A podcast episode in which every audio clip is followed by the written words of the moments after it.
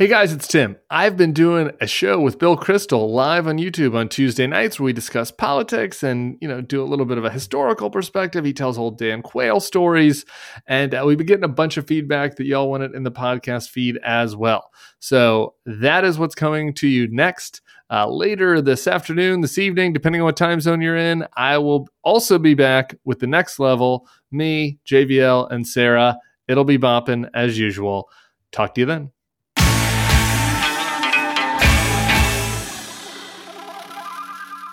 When I talk about Taylor Swift, I say it's, it's so obvious to me. She's the perfect vehicle to go to those low propensity, uh, white liberal women. And, and by the way, we can do this as well. We don't have a Taylor Swift on our side, but you know who we have? We have Kid Rock. We have Ted Nugent. We have influencers, right? We have all these people, Jon Voight.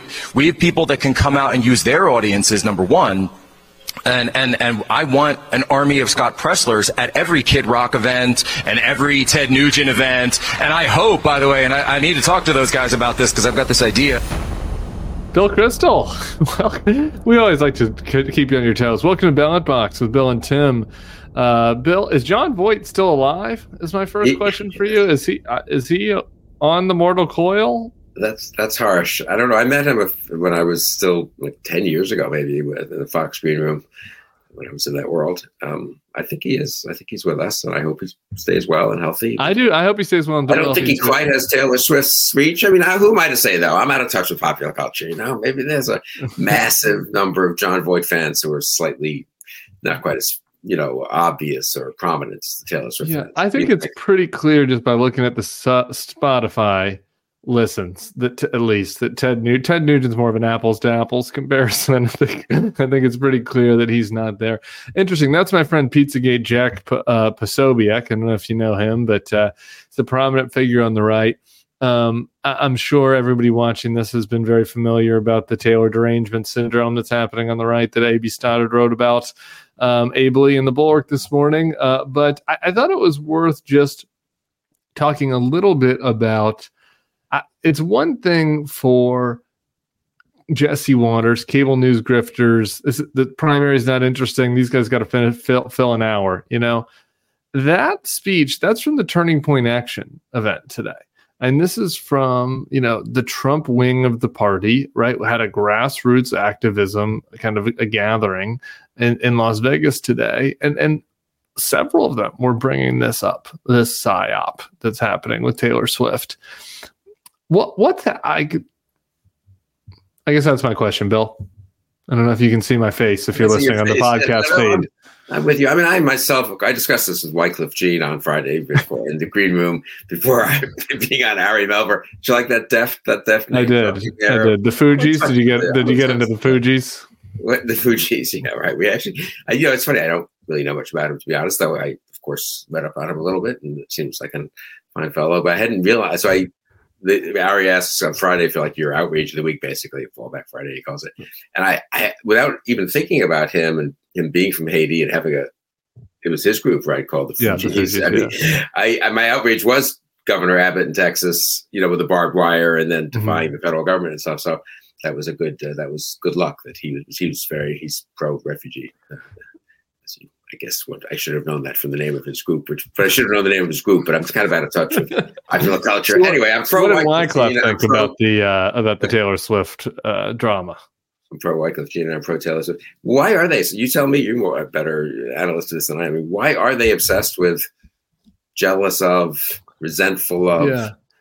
Taylor Swift and I mean, so I, I, so I got to tell you, I get, I really do understand the resentful grievance, jealousy element of it. Right? There's a misogyny element to this, of course. There is a, a everything comes back to the high school cafeteria. I'm a very uh, like the high school cafeteria of life theorem is is something that I strictly abide to, and you know, I mean, it's the pretty girl, it's the prom girl, and the Facebook and the football player. You know, uh, the handsome football player. Right? So there's a, an element of that, the jealousy, the um, the you know dominant culture, uh, uh, the kind of this. There's always this element of the right. There's always the WorldNet Daily element of the right, but now it's kind of subsumed the right. This you know you have to be counterculture. You have to be against whatever you know wherever the trends are going. Um, so that's like I I do understand all that. I mean, it's it's preposterous. Like the theory that it's an op is ridiculous, but but to blanch against those two like makes sense in a MAGA media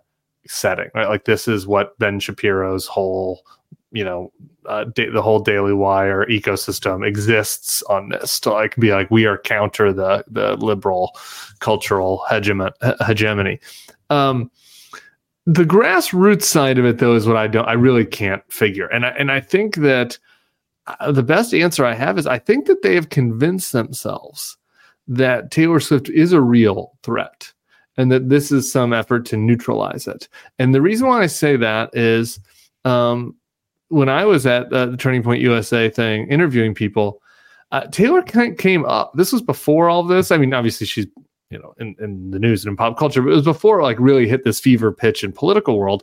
And a couple people said to me yeah i'm just i'm worried about the women and the turnout that's going to happen you know with women with young white women with roe and with taylor swift and that they're going to activate them and that might be the one thing that keeps us out of power. I i, I literally heard people in the around the Bannon War Room world uh, make that point and so I, I, think it's possible that they've just psyched themselves out to such a degree that they think that this is a big Achilles heel, and and and as such, they need to like respond to it in some way, and they're responding it to to it in the most you know in the in, in a way most suited for lunatics imaginable. So that that's the best exclamation ex, explanation I got for you.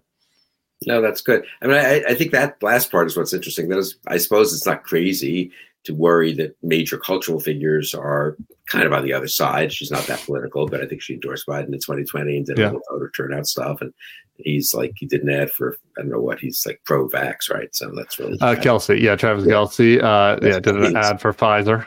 And so, I mean, it's, it's crazy. We're doing a pharmaceutical company ad. Now, code you left. Yeah, isn't that it's great? been right? a long, and, it's a long, strange trip we've been on. Yeah, but being a billionaire, which I take it she probably is, being a, an NFL football star and doing a pharmaceutical company. I did three more mainstream, I'm going to say center right American things. I mean, I'm old enough to remember the left didn't like the NFL much. They didn't yeah. like the concussions. They were crazy about that, incidentally, you know, and, yeah. and all that. They didn't like pharma. Uh, uh um, uh, it's the left that didn't like pharma, and of course, you know, and they had a suspicion of kind of middle brow pop popular culture. Right? Yeah, it's particularly middle ground Americana country ish oh, type, which is like where she started. Yeah. Right. And kind of yeah. comfortable with capitalism, yeah. and, as you say, Americana. And now the right thing is, I think that is revealing. It is an anti American right in some ways, or anti current America right. It yes. really does bring home, I don't know how grassroots it is, I don't know what to do it, but it sort of brings home how much they like in America, a fictitious America didn't even exist then, but of 1955 or something and they really dislike anything that is big, you know, successful, uh, popular almost in, in current America, unless it's from in their little, not little, in their big subculture of current America. You know. Yeah, I read about. I, I wrote about this. Um, it was one of my. Anytime I write about music, it's my least read items on thebulwark.com. So i am going to reshare it now. Uh, but I went to Lollapalooza, Brazil. Like maybe last year or two years, it was my uh, gift to myself when after the COVID lockdown, and you know, there's some Brazilian acts and some Brazilian food there, but but like it's it was really American, right? Like the main acts were all from America. the the concessions was like you know Budweiser and Domino's and you know Kentucky Fried Chicken. I mean, like literally, it was it was it. You felt like you're an American mall there when you're going to the concessions, and uh, you know it. And the Brazilians were all super into that, right? And it it like occurred to me when I was learning this that that, that this is now like anathema to mag, right? Like none of these big big acts, like the the idea that you know what was kind of the stereotypical right wing Reagan era. Oh, you know, you Americans are so brash, and you're exporting McDonald's all over the world, and you're imperialists and all this. It's like that. Like MAGA doesn't like that anymore. Like they don't like any of these people, any of these musicians um, they don't they don't like the fact that it's uh, it's very diverse. You know that all you know one of the main uh, musicians I saw there was Doja Cat, who's this like you know kind of mixed race Jewish woman, right? Like they don't they're not like all of that. They're hostile to. And and I think that the, there really is like an a strain of it, an element that's like, well, I like America in the vague sense, but I don't like America as it really exists yeah. and that anti-American element of it, uh, you know, is like that strain ties through everything, right? Like why you could want to overthrow the government, why we don't trust, you know, any of these people. So I don't know. I just, I guess my last thing on this is like, do you? I mean, there's always a jealousy, you know, at like the RNC convention, you know, over the years that like the celebrities were bad, right? Like that, there was always like a little bit of latent jealousy there, and and you know some great bitterness towards. Like, do you remember anything like this? Just like like such a deranged response. So you know, it's funny. I was thinking about this as I was coming in for DC to do this from home uh, half an hour ago, having uh, dinner there, and, and I was thinking, you know, it's just, just, that question. And actually, you know, weirdly, so I was Dan Quayle's chief of staff, and Dan Quayle gave a slightly famous speech in 1992, which was a sober speech about the causes of riots and family breakup and all this. But he, foolishly, I suppose, we uh, used uh, sort of one example from pop culture where Murphy Brown, which was then a very popular TV show, which of course I hadn't really seen, so I was like clueless about it, had had a baby out of wedlock and it was treated as kind of a joke on the show kind of a lighthearted thing. And he was making a point that the, their prospects aren't as good, and we should be more serious about culture of marriage. I mean, it was very.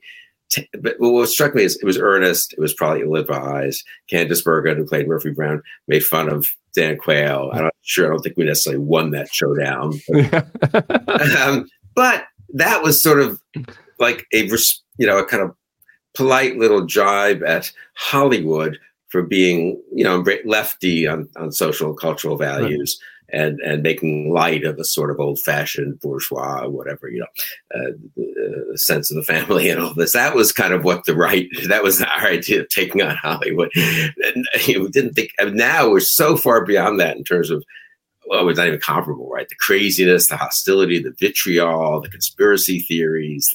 The, the, there was no, you know, it was like a totally different. Uh, so that struck me as. I'm glad you brought that up because, well, a it's, it's 32 years ago. So far, right? I'm yeah, sorry. it's 32 years ago. They've learned nothing, right? So for starters, like as you said, like that was not a big winner for Dan Quayle. So you've learned learned, learned nothing over 32 years about picking these fights. But the other, the d- key difference there is like uh, whatever you to whatever you think about that policy critique not really for me uh but that like shouldn't have like it was a it was it was a it was a right. substantive thing it was literally it was like, hey we should be trying to encouraging kids that have to have two parents and like that's better for outcomes yeah it was two sentences in a 30 minute speech that quoted James Q. Wilson, the political scientist, and about right. family. Yeah, what everyone thinks of it, it is that it was earnest and it was using the Holly, and Hollywood was a little bit of a whipping boy really for for conservatives at the time. They were out of touch. They were wealthy liberals, but it was such a conventional critique of a kind of limousine liberalism, let's call it. And you know, uh, I think Bergen was sort of well known to be to be a, a, liberal, a Democrat. But again, it was nothing. There was no, there's nothing like the personal attack, the kind of you know, and, and, nothing of the conspiracy theories. They're out to get us. This is an op. That is the amazing part. And do you think that goes deep? That people really believe that? This is a deep state yeah. operation. This is like I do. I, I I don't think that they really know what it means, right? And um, you know, again, just just to close the loop on the on the Candice Bergen thing, right? Like that's what's missing here, right? Like there's no substantive like I don't like Taylor Swift because she sang about this. Like, like or, I, well, guess the closest right. thing is that Travis Kelce did the the I guess we're against vaccines now. So I guess the closest substantive criticism is anti-vax, right? But there's no policy criticism, and then the conspiracy. There's no, there, there like they they can't even offer a, like what exactly the conspiracy is, right? Like Vivek Ramaswamy's out there, like they're helping the Chiefs win, which is preposterous. The Chiefs have been four of the last six Super Bowls, like, and but then then it's like why and to what end and and what are you know what are they doing? So I I don't I don't think that people I don't think that your average person listening like has thought about it deeply enough to really think yes, Joe Biden and Roger Goodell and George Soros and Taylor Swift all met and they're like, we're going to pick this handsome football player. We're going to, you know, I don't think they really think that, but I do think that they think that forces vaguely defined are out to get them. Right. And and that includes the government, and includes the most popular celebrities in the world, and it even includes football players now, and includes big pharma. And there's something happening that they don't like, and and I and I think that that is sunk in with people.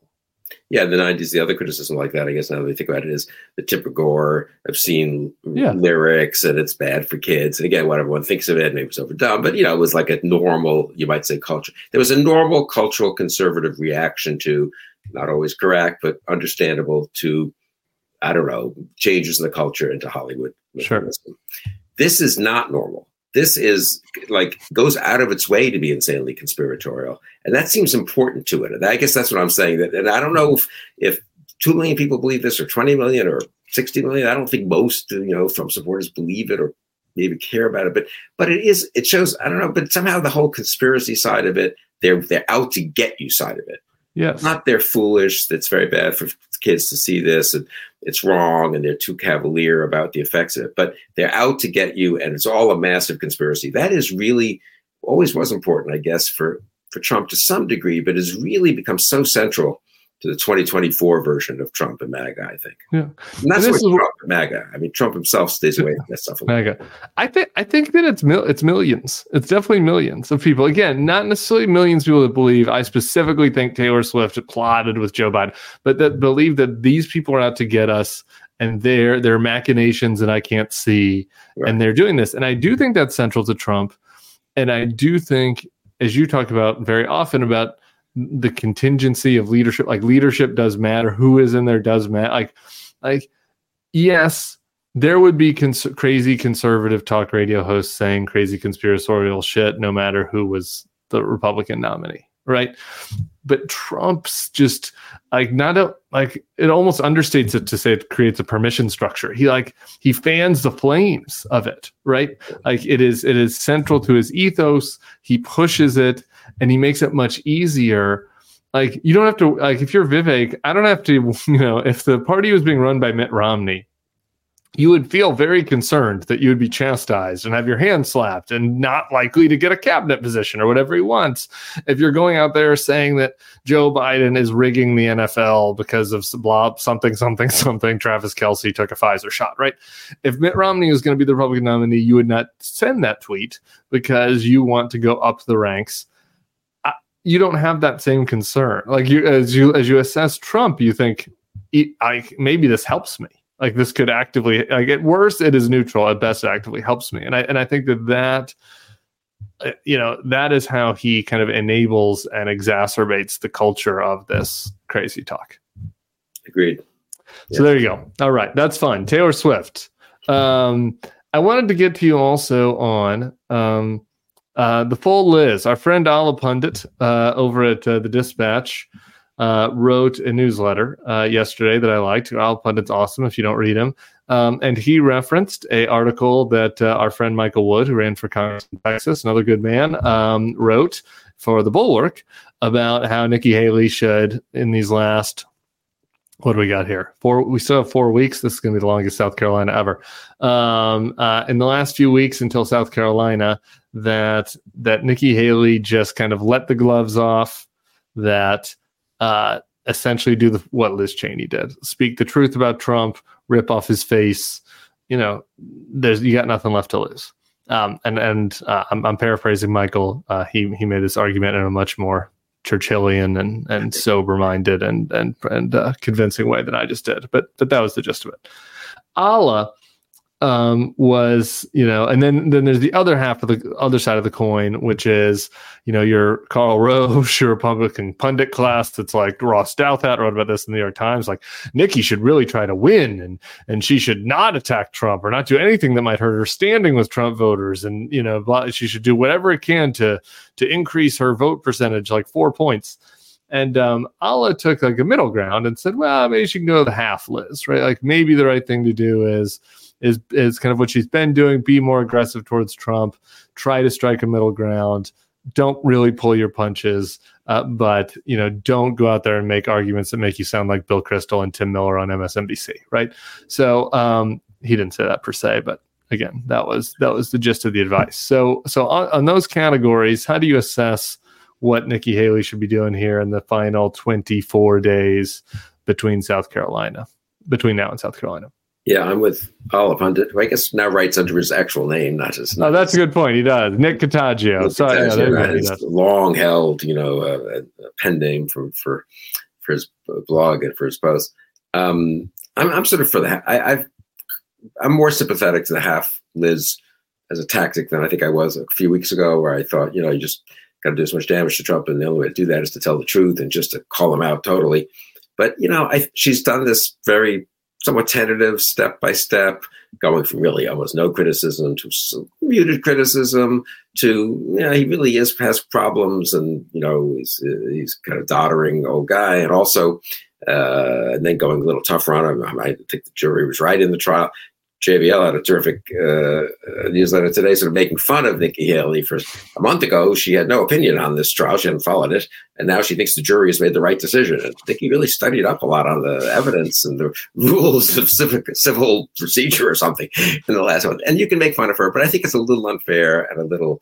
And I think she's doing more damage. I've got to say, with this step by step approach, I, I think she could be doing more damage to Trump than I would have expected. I, I, hope she gets as many votes as possible in, in South Carolina while criticizing him. But I'm not quite willing to be quite as judgmental about how far she goes in criticizing him because her staying in, the longer she can stay in, which for me means getting 35, 40% of the vote state after state. I don't think she'd be expected to drop out if she can get that percentage, at least of Super Tuesday. I just think it does get more voters, independent voters, and some chunk of the Republican voters used to not voting for Trump and in a way voting against Trump, you know? And I think that makes them more available to desert, to be persuaded to desert Trump in the general election. So I think she's doing good for the for the anti-Trump cause. Uh, I don't think she'll be the nominee, but I, I wish her well, and I hope she does well in South Carolina. A lot of independents come over and vote for her there. And in the subsequent, there are a lot of open primaries on Super Tuesday, assuming she does well enough in South Carolina to, to last till Super Tuesday. Um, and I don't worry quite as much as JVL does that she'll end up endorsing Trump, and that will undo all the damage she's done. I, I don't think that's really the way it works. If you're really in a state where she's campaigning against Trump, the nominal endorsement, I don't think it really makes up for it any more than Kennedy's of Carter did. So I'm I'm probably being excessively optimistic about the damage Nikki can do, but I but you know, compared to what, right? I think it. I just, I just, we, we need kind of a happy juice sponsor for this thing, but I just want to know what Bill Kristol's on some weeks because it was like last week we were together during the New Hampshire primary. You were down. It was just, it was the end of the republic, and here we are trying to trying to really shine this turd.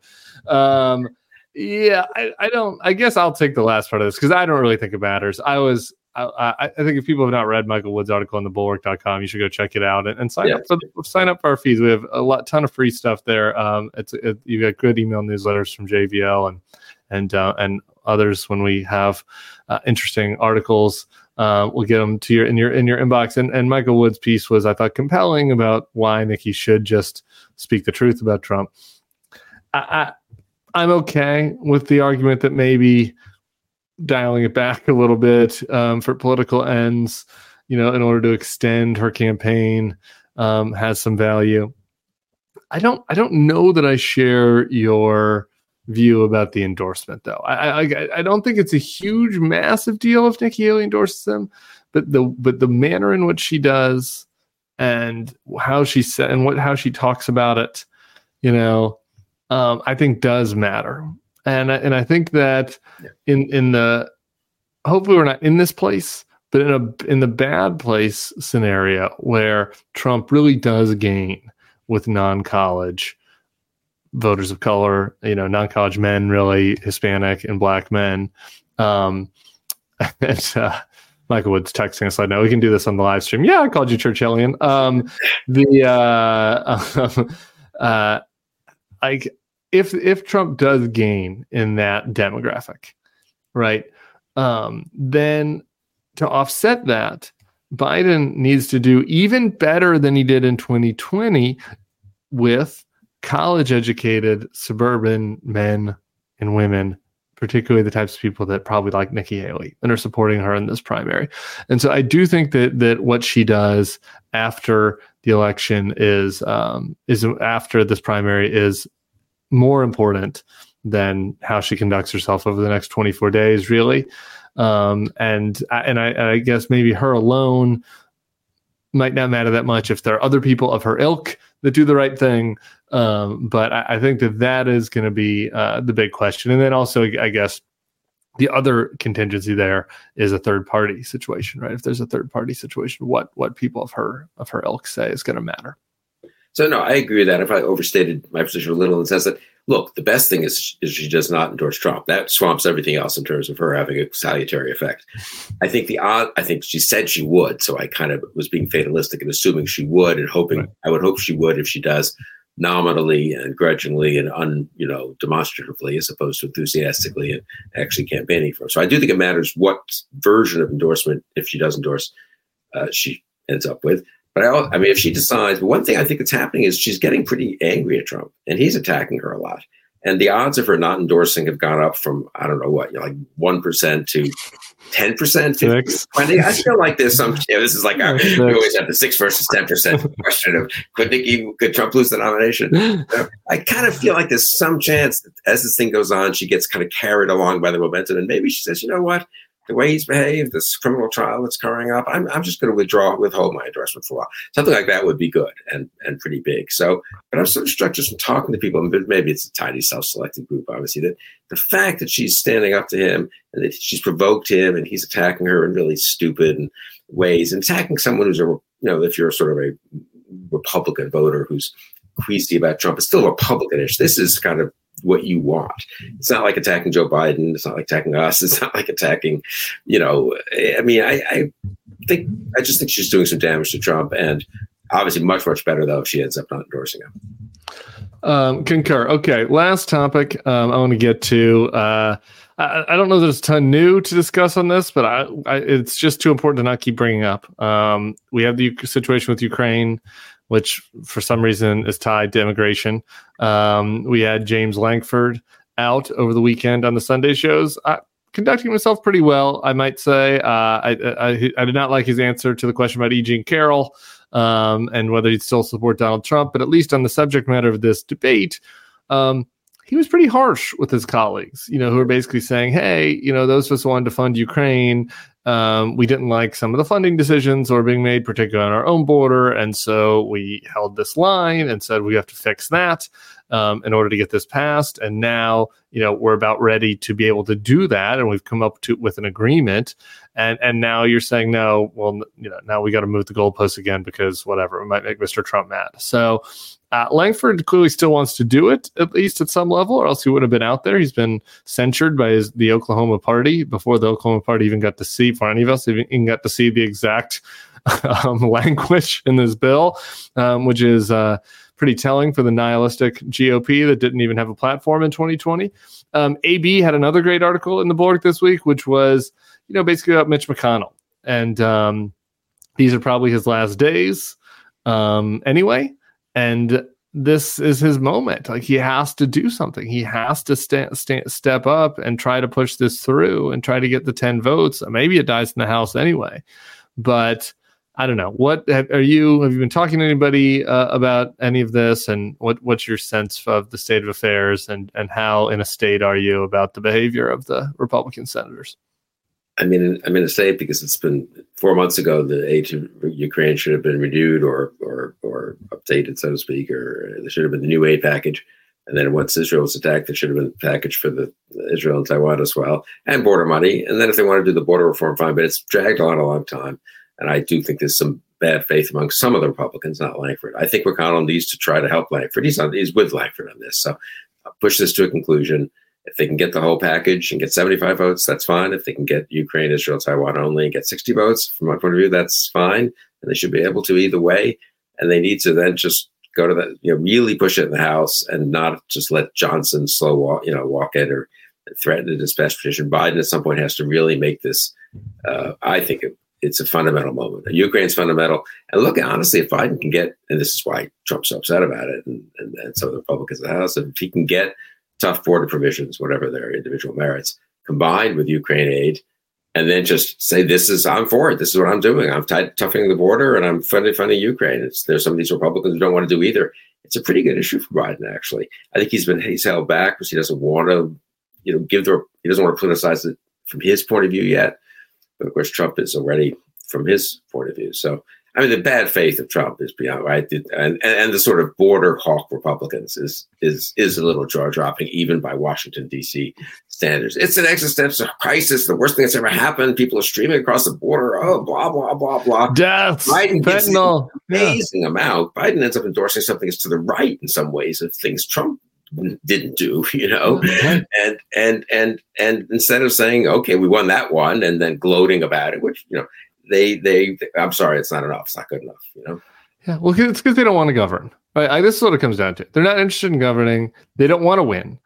Go, winning, getting policy wins is a loss in MAGA Right. world because then you have to defend it. Because somebody, some asshole, can always say that it was too big of a, Right. you know, uh, you know, you, you gave too much to the Democrats. You know, it was too big of a cave to the establishment, to the elites, to Taylor Swift and Travis Kelce. Right? Like, like you can always get attacked for that. And so, doing anything is point it does is is a net negative for you in MAGA world. Like doing nothing and criticizing people trying to do stuff is always a net positive because of the nihilistic nature of MAGA.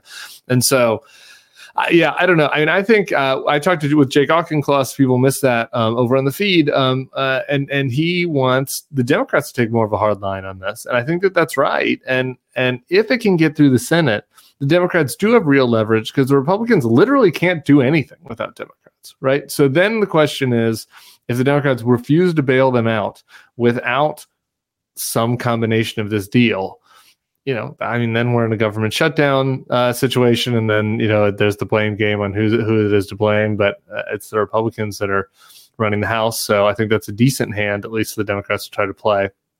To do that, I mean, it's it's it's truly unbelievable that we're in the situation where our ally absolutely needs assistance now.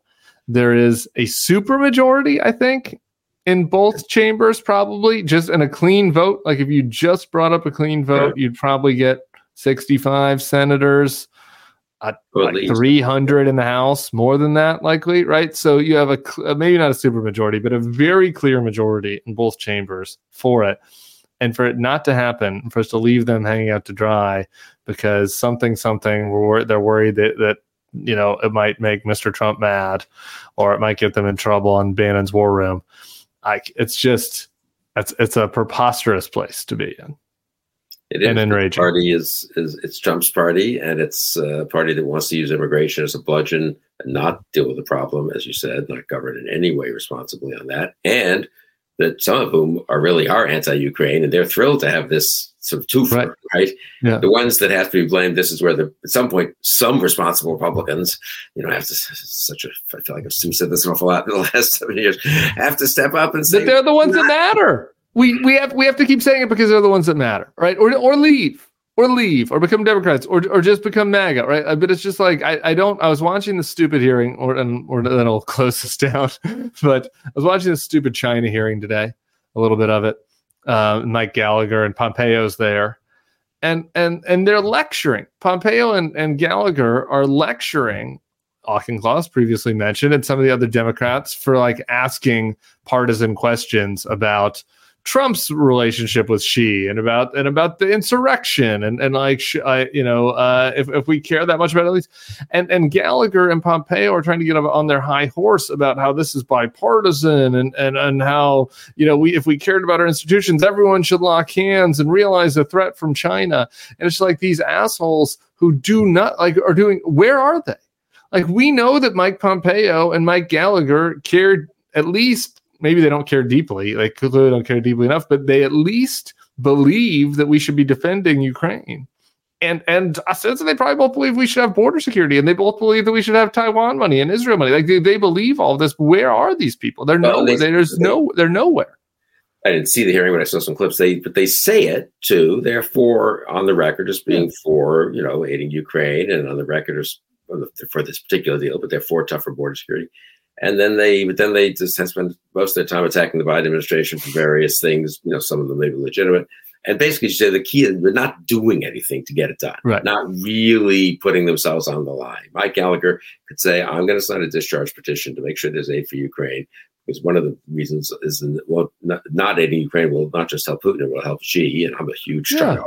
Yeah, put Taiwan in there. We'll throw Taiwan in there. On Yeah. the discharge petition. So yeah, it helps. yeah. uh, well, do the whole bill. That's what I'm thinking. The Russia, the Ukraine, Taiwan, Israel bill.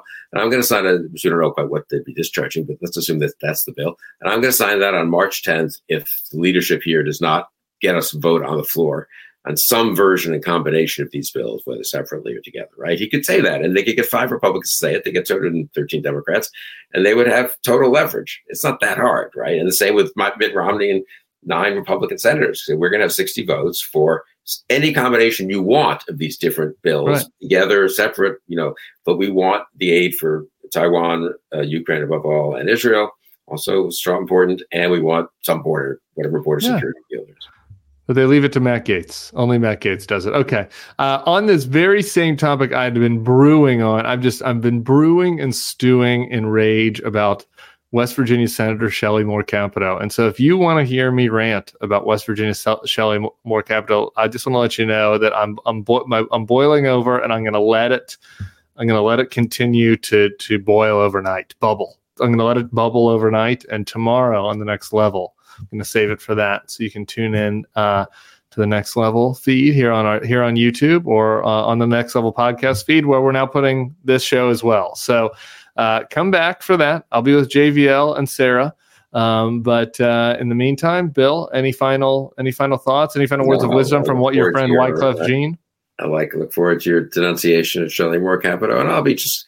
I, I know that's been a great show. I'm going to listen to some Taylor now, listen to some Wyclef. You know, kind of my you know my friends, you know my buddies. Yeah, yeah. I was thinking of tweeting. What, what do you think I should? softly, a little bad blood, you know, whatever. Let me ask you this: Should I tweet something since they're all obsessed with the conspiracy and you know deep ops and we're deep state and Taylor Swift? Should I say something about how you know it's fortunate that they don't realize that Taylor Swift is actually Jim Swift, our colleague's little sister? Yeah, I was tempted to do it, and then I thought, you know what, Taylor Swift maybe like the, if you say like it would be bad for various reasons. I don't know the Swifts. There are a lot of Swifts out there, so There that could that could create that could create some trouble. I'd ask Jim for his permission instead of me, guys. Thank you so much. I hope you enjoyed this. Uh, we'll be back tomorrow on this feed for the next level. JVL and Sarah talk to you next Tuesday with Bill. Peace.